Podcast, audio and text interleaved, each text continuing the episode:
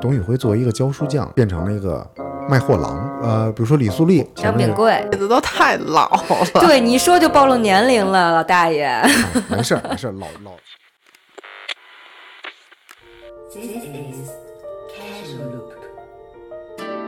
Hello，Hello，大家好，我我们是开塞露，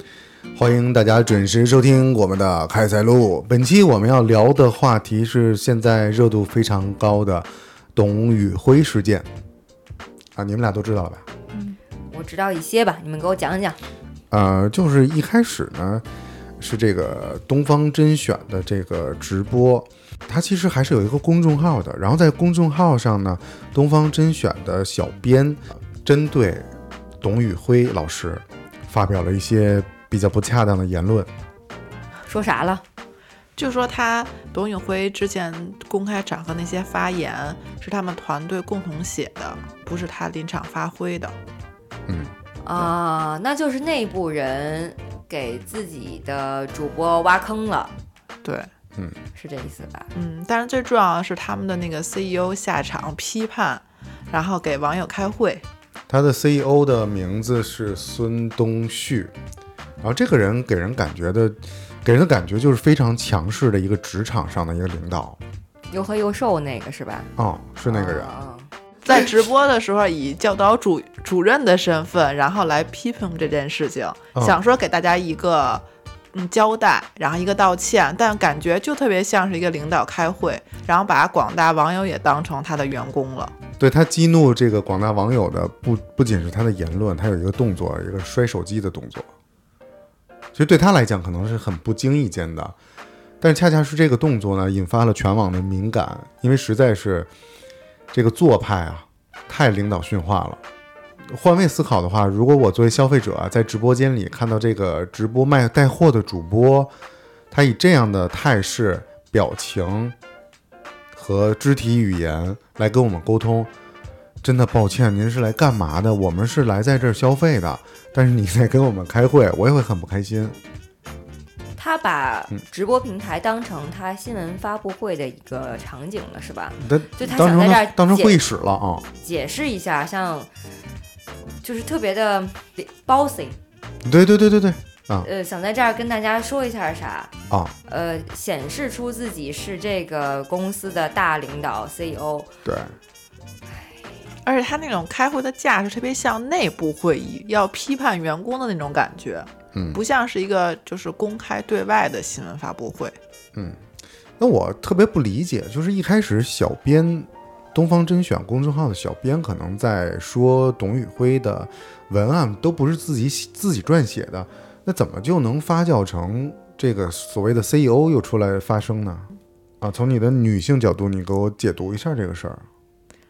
这跟女性也没什么关系。就我看这件事情，我觉得可能是因为董宇辉在这个东方甄选里像一个，就是一个代言人，一个名片。他可能大家可能这个企业的领导希望大家就是全面发展，不希望嗯这一人独大，可能想打压一下他的气焰。嗯，对。可是我深入的做了一下功课，我在企查查还有天眼查这种对公司注册信息的网呃 APP 上搜寻了一下东方甄选的公司，他们其实是用董宇辉的名字注册了很多专利和这个注啊、署名权。这种以公司的行为。以公司的角度来注册自己员工名称的这种行为，其实如果对我个人来讲的话，你要付我多少钱呢，才能买断我的名字？嗯，嗯，也有种那种卸磨杀驴的感觉，就是把这个直播间做大了，嗯然后现在呢又不想拥有让你拥有这么大的权利。嗯，首先，董宇辉他是一个非常受消费者喜爱的这样一个带货主播，因为他的学识、他的谈吐，加上他谦和的这种态度，在整个带货行业里面算是一股清流，因为他完全不同于那种嗯其他直播间的氛氛围。一二三，上链接，而、嗯而他呈现出来的就是饱读诗书的那种书书卷气，就完全形成了鲜明的对比。所以，嗯，导致这个消费者我也能，呃，就我本身是嗯从来没进过他的直播间，更没消费过，但是这个人呢，给我留下的印象也都非常好。就是我是属于那种，如果刷什么东西刷到他，可能会留下来看一看，可能不一定会蹲着直播间，但他的那些视频的，我可能也会当成一个短视频来看。嗯，刚刚想到，是不是还有一种可能，CEO 嗯他特别想火，嗯，对，就是因为毕竟他也是一个讲师，然后大家都在火，然后都慢慢成为名人，他也想有一种那种名人光环在。对，因为毕竟这个直播间这个路径，因为董宇辉也先火了嘛，嗯，然后其他好像他们其他直播间的那些老师，好像也有一些小人气在，嗯，等于现在这个就成一一个传统行业，嗯，然后进入了这个流量的世界，大家都有这种虚荣心，嗯。想沾个边儿，据我所知，这位孙姓 CEO 他实际上他的股股票套现了两个多亿人民币啊，就是他挣钱了，他还啊想要个名儿，又要他又要想站出来看看，嗯让别人知道我才是这幕后老大。而且事件哦，整个的表现，他在台前的表现，就是要告，好像在告诉消费者们，我是东方甄选的 CEO，而小董只是我的一个员工而已，就是给人这种感觉。这嗯，就挺像一个公司内斗，然后现在面向了整个社会，嗯，就让大家赤裸裸看一下现在的 内斗是什么样子。这不就是甄嬛非常的聪明，但是皇后看不顺眼了。你小崽子，要没有我，你能出来吗？对对对，功高盖主嘛。嗯，对这种事儿我不是特在意，但是嗯听完你们俩说，我还挺生气的。嗯，就我觉得这人有点儿没格局。就是从人性角度来看，这位孙姓 CEO 确实是有一点儿，都不能叫小人得志吧，嗯有一点儿，嗯，其实他是 又又得便宜又卖乖，又要钱又要名儿。对，嗯而且这名儿要的不漂亮。对，他干这个事儿显出了他的一种内心的一个有点扭曲，有点其实是不自信的，其实他是不允许别人比他强的。就是你们有没有碰到过一种人，就是他的好胜心和他的自尊心让他不能有比他强的人，或者在某一个领域或阶段强而他当，过他。而且他当领导可能当惯了。嗯，但还有一个就是这个火不火，其实很玄学的。有些人可能就是会自带流量变火，但他可能会把这个流量那事儿看得太简单了，觉得自己是不是站在这个平台说几句话也能火。那他对这现在这种网络社会还是不太了解。他只看到了好的一面他觉得他站在这个平台上已经众人拾柴火焰高，他能推一推就能起来，但他忘了在这里，如果他招人烦了，那可是成亿倍的增长的招人烦，跟以前的内传播可能就不一样了。然后其实董宇辉能火呀，不是没有缘由的。呃，我看过很多片段，就是董宇辉播着播着，突然就在和线下的一些助手在求问，说：“哎，我怎么了？我违规了吗？”哦，官方提示他没有在卖货，他是在讲知识。嗯，所以他多次受到这个平台的提醒，就是让他持续的卖货。他总是在分享自己的知识和经验给广大消费者的同时呢，忘了时间，忘了自己是在卖货。嗯，但是他讲的东西其实比较有普世价值，嗯，就还是是一个老师的光环在吧？嗯呃，我觉得说他是老师的光环呢，嗯，我心里有一个词早对他可能更贴切，他是一个不折不扣的教书匠。就是他的性格底色其实还是比较淳朴善良的。对，对，就是和这个流量的时代有一点格格不入，当然这也是他火的一个原因吧。对对对，也正是因为他这个性格底色，造就了他现在有点懦弱的这种表象。因为现在整个社会的一个氛围就是推着董董宇辉，仿佛所有人都在跟他说：“你出来单干吧。”但是他的选择呢，仍然是有点让我小失望。我不知道其他的听众有没有和我同感，他还是选择留在新东方接受领导的安排。嗯，但是他自己的说法是，我选择用我的方式啊、过我的生活。你是说从这个过程中看到他的怂？怂，因为我是这么看待这个问题。首先呢，新东方作为一个教育机构，他在社会的这种浪潮之中呢，可能教育机构不是像之前的那么能赚钱了，所以他们嗯用一个词吧，就是下海，教教育机构下海了，做了东方甄选这样的平直播平台，呃，也很难讲他们会设定这种人物的标签化呀，或者性格的塑造，因为它毕竟是一个公司的行为，它要运作自己的这个产业的一部分，一个板块儿，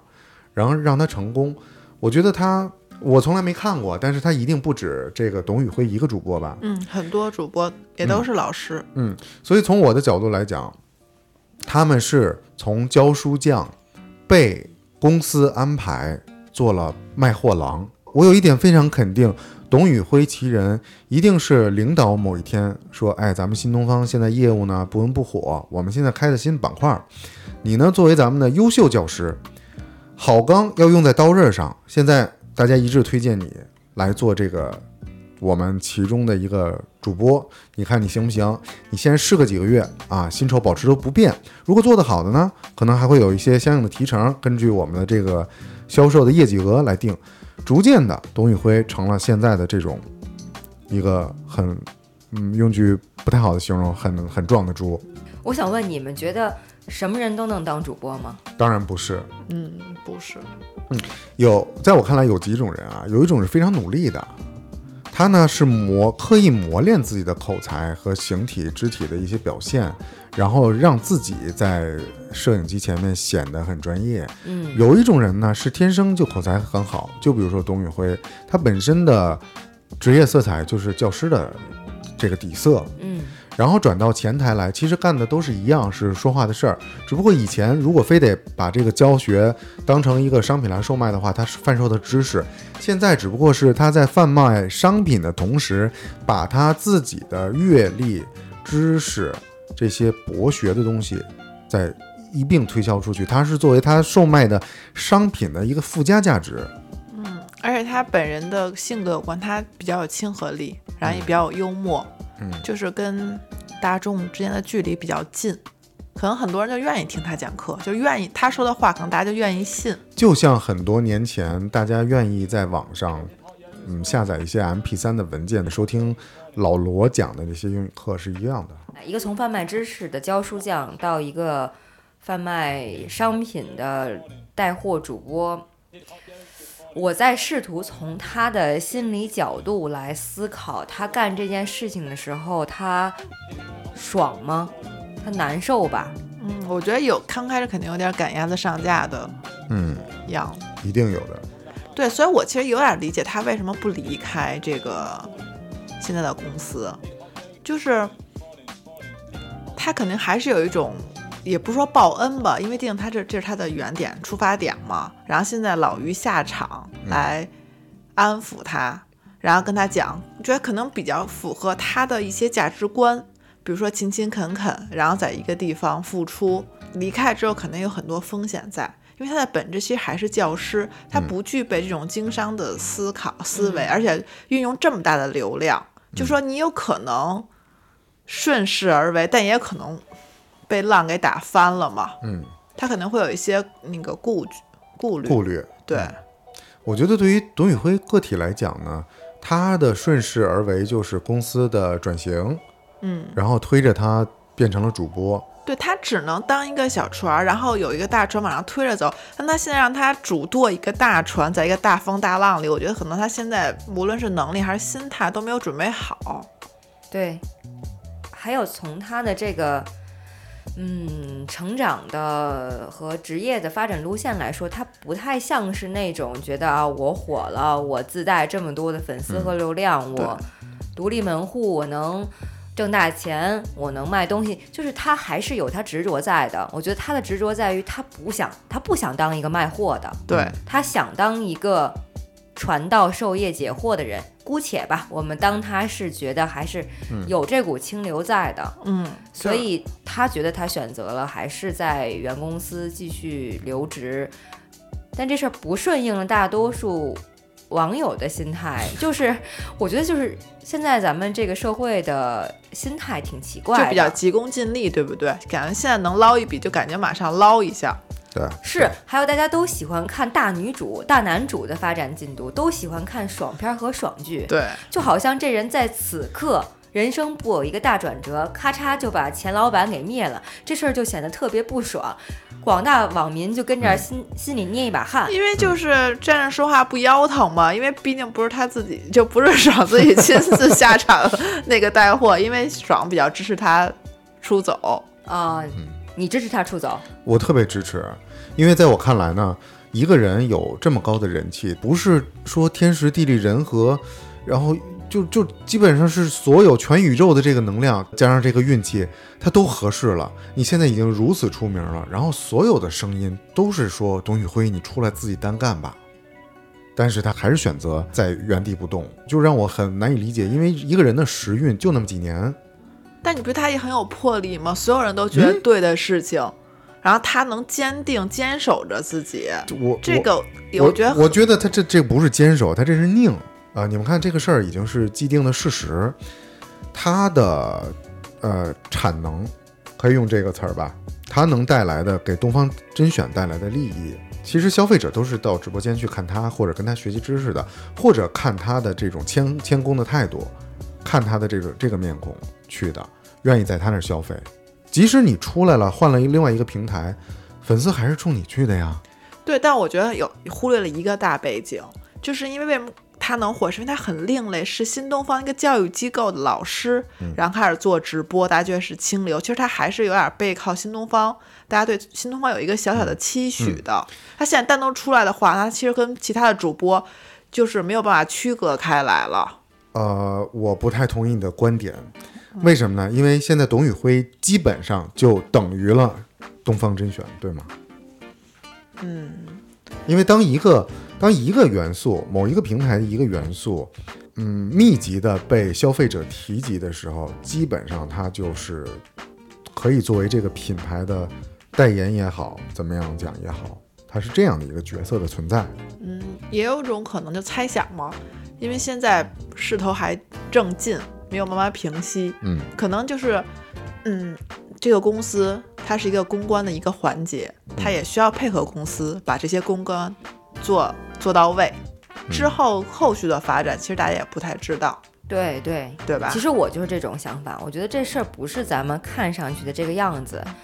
或许这后面可能还有更大一步棋，就也有可能这个小伙子不是像咱们想的那么傻，就是小伙子后面可能还有更多的盘算，他想要的不只是挣钱。嗯我觉得这事儿，如果他有更多的抱负和理想，他可能在他的价值观里面，他希望他能做到什么？呃，倒不是说在新东方里面做到什么样的职位，他可能能把教育、呃文化、旅游、商品这些，他有一个大的一个对整，合的话只是想要卖货，对他没想要专门挣钱这事儿的话，那我们其实可以给他一个沉淀的时间，他毕竟才九三年嘛。嗯，对，我觉得这些都是咱们的猜测嘛。但我觉得大家还有一个愤怒点，就是说，为什么高层然后要打压员工，然后被推到了社会之上，而且这么赤裸裸的打压员工，而且这个员工是一个真的是很本，不仅本本分分，还为企业带来很好的成绩的一个员工。名和利都双收了，对，就是整个事件大家那个愤怒点还是这种公司的处理吧，而以及就是对我们这种普通民众，感觉生活已经如此艰辛，我们如此努力，为什么还要给让我们背这个锅？就是消费者的愤怒啊，就是从通过董宇透过董宇辉的这个事件呢，看到了渺小的自己在职场上受人压迫的那个影子。呃，好像似乎帮董宇辉出了这口气，呃，发了声，就是替自己发了声。对，然后仿佛就是抨击了孙 CEO，自己的领导也能夹着尾巴做人，好好消停几天的感觉。对 对对，职场里很难不碰见这种想邀功，嗯，呃，占你功劳的这种领导，咱也没法说什么。插播一条消息啊，呃，董宇辉的这个事件的最新一个进展是什么呢？他现在被任命为东方教育科技集团董事长文化助理，这是第一个头衔儿。同时呢，让他兼任新东方文旅集团副总裁。嗯能干嘛呢？这些这些活儿是干嘛的？对这两个职位，我觉得什么呃，董事长文化助理，这是给董事长提供一些文化的文化支持，像顾问是吗？是这样的角色吗？我我无法理解这个职位啊。你们有没有想过，这可能是他的下一步转型？就是文旅呢，可能会涉及到嗯游学、哦旅行啊。他现在人格魅力已经建立起来了，他可以做这种带团嗯出游或者去国外留学。现在不是这个环境已经好起来了吗？为啥直播这么火？为啥让他干直播？一个是教育体系上面不允许更多的培训了。这个被打压也是因为前一段时间这个疫情嘛，大家没办法上线下课。那这些口才又好、英语又好的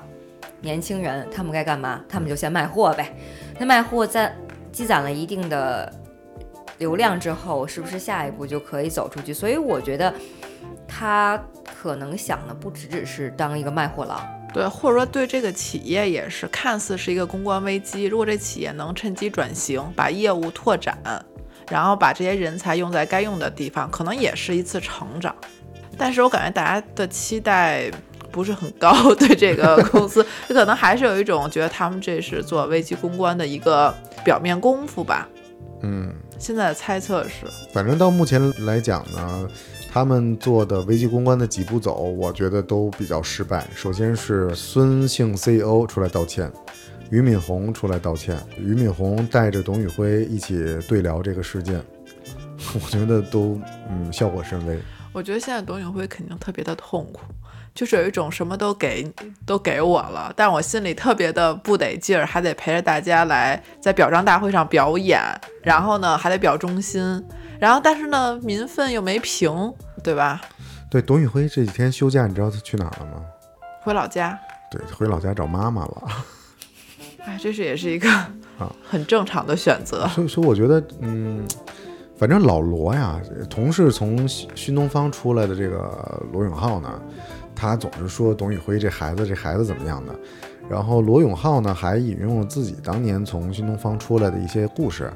他就说，当时他离开新东方之前呢，也是有些不愉快，走之前就到朋友的一些教育机构去看了。朋友给他的说法是说，说老罗，你知不知道，你这些年在新东方供职啊，其实以你的知名度，你给新东方带来的价值呢，是每年几千，价值几千万的广告效应。然后老罗说啊，我这么值钱吗？后来他那个朋友又给他抛出了橄榄枝，说你现在在新东方的这个年薪是六十万，那你来这个我们这边机构呢，我直接给你翻个倍就好了。老罗当时想，哎呀，我赚钱这么容易啊！但是他的这个志不在此嘛，他还是要创业的。所以老罗经就在他自己的这个交过朋友的直播里面，呃，聊了这自己的小师弟的这些事儿，然后就总说这孩子呀，哎呀，还是出来吧。但是老罗整体的态度还是表示悲观的，他也觉得以这孩子性格，还是会选择留在那儿。我对这事儿的看法呢，其实我并不是针对董宇辉，或者是针对孙姓 CEO，我是觉得我们这个社会是不是存在什么问题？因为首先，董宇辉作为一个教书匠，他是被市场的波浪、被社会的波澜推到前台，变成了一个卖货郎。然而现在，当大家呃社会的波浪进一步拍他，想让他再走一步，独立出来，做一个卖货场，嗯，他又不干了。所以其实广大的消费者、广大的董宇辉的粉丝，可能对他还是有一点小小的失望，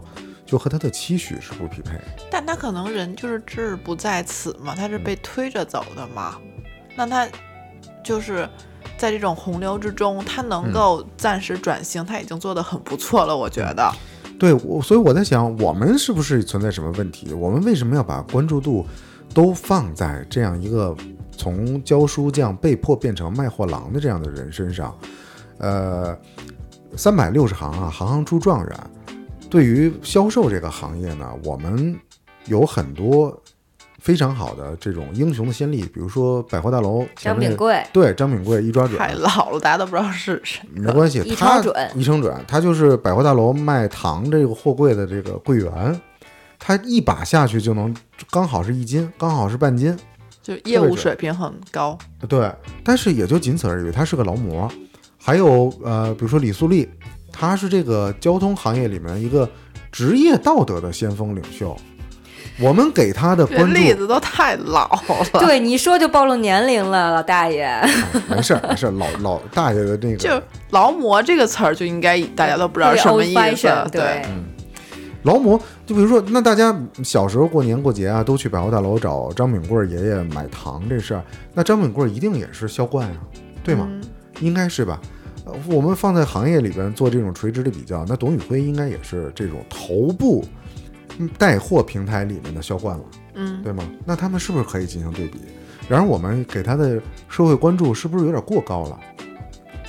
因为他现在不光是销冠，可能他有点像网红吧。嗯因为不去直播间的人刷了他的视频，也是会去看，因为他说的话可能不仅仅限于卖东西，可能还一些，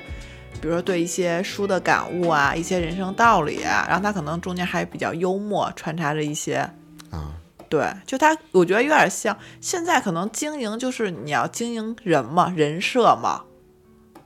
对，我觉得他的现在有什么网红是不卖东西的？没有啊，全民没有卖东西啊，所以一涉及到这人叫网红，大家就觉得他是个带货的，对啊，他是个带货的，大家就觉得他是个网红。对，而且其实咱们现在看他就是一个主播，但可能在一些年轻人看来，他们可能就是一个偶像吧。嗯是是不是更像一个精神领袖呢？对，这样的角色，你们是说董宇辉在一些年轻人心里是偶像？算是精神领袖。我我觉得更像是这个嗯草根阶层的一个代表。